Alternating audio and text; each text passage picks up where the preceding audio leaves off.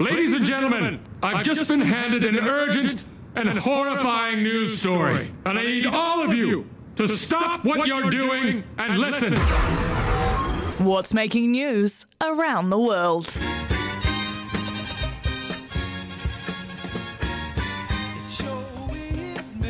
Let's find out from Robinho. Let's find out. Um, bit short for time today uh, because of our Riverdale cricket chat. So we're going to go straight into it. Got a world record. Excellent. It's a quite a visual one, unfortunately, um, which is great for radio. I know, so I can only apologise. Uh, but a 15-year-old from India spent 41 days using playing cards to build replicas of four buildings from his home city of Kolkata, breaking a Guinness World Record in the process.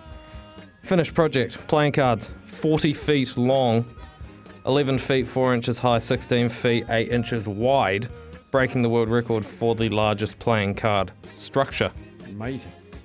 broke the record, of course, set by Brian Berg, whose playing card structure Minnesota. of three Macau hotels, Oh. minuscule in comparison, uh, measured 34 feet and one inch long, nine feet five inches tall, 11 feet and seven inches wide. Just just horrible numbers. Um, but yeah, he said he said he used about 143,000 cards to build replicas of the Writers Building, the Shahid Minar, Salt Lake Stadium, and St Paul's Cathedral Wow. said his 41 day process was slowed when the Shahid Minar did what houses of cards are most famous for doing falling, down. so, uh, yeah, so many hours and days of work got wiped out. Had to do it all over again. But for me, there was no turning back, he told Guinness World Records. nice. So, good record for him. Second story. Um, this isn't a world record, but it's just. It's just great, isn't it? Uh, the World Conkers Championships in England have raised controversy with a rules change to overcome a difficult issue squishy chestnuts. now, conkers, I don't actually know what conkers was, but traditional schoolyard game. Uh, each player drills a hole in a chestnut and strings it on a lace. The players then take turns hitting one another's chestnuts, also known as conkers, until one of them breaks. Now, there's a championship apparently, and uh, I, d- I don't, I, I'm, I'm, lo- I'm lost for words, Steph, at what, what these people in the UK are getting up to. But apparently, the chestnuts harvested for this year's competition were found to be too soft and mushy as uh, a result of severe weather, causing them to fall from trees too early. Ah, Yeah, Cla- classic, I know. Conkergate. Yep.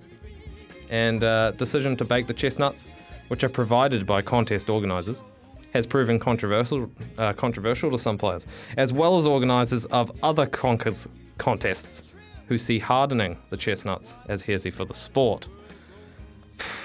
World Conkers Championship scheduled for Sunday in Northamptonshire. This Tune Sunday. in. Yep. This coming Sunday. Yep. Phew, what's making news next Monday?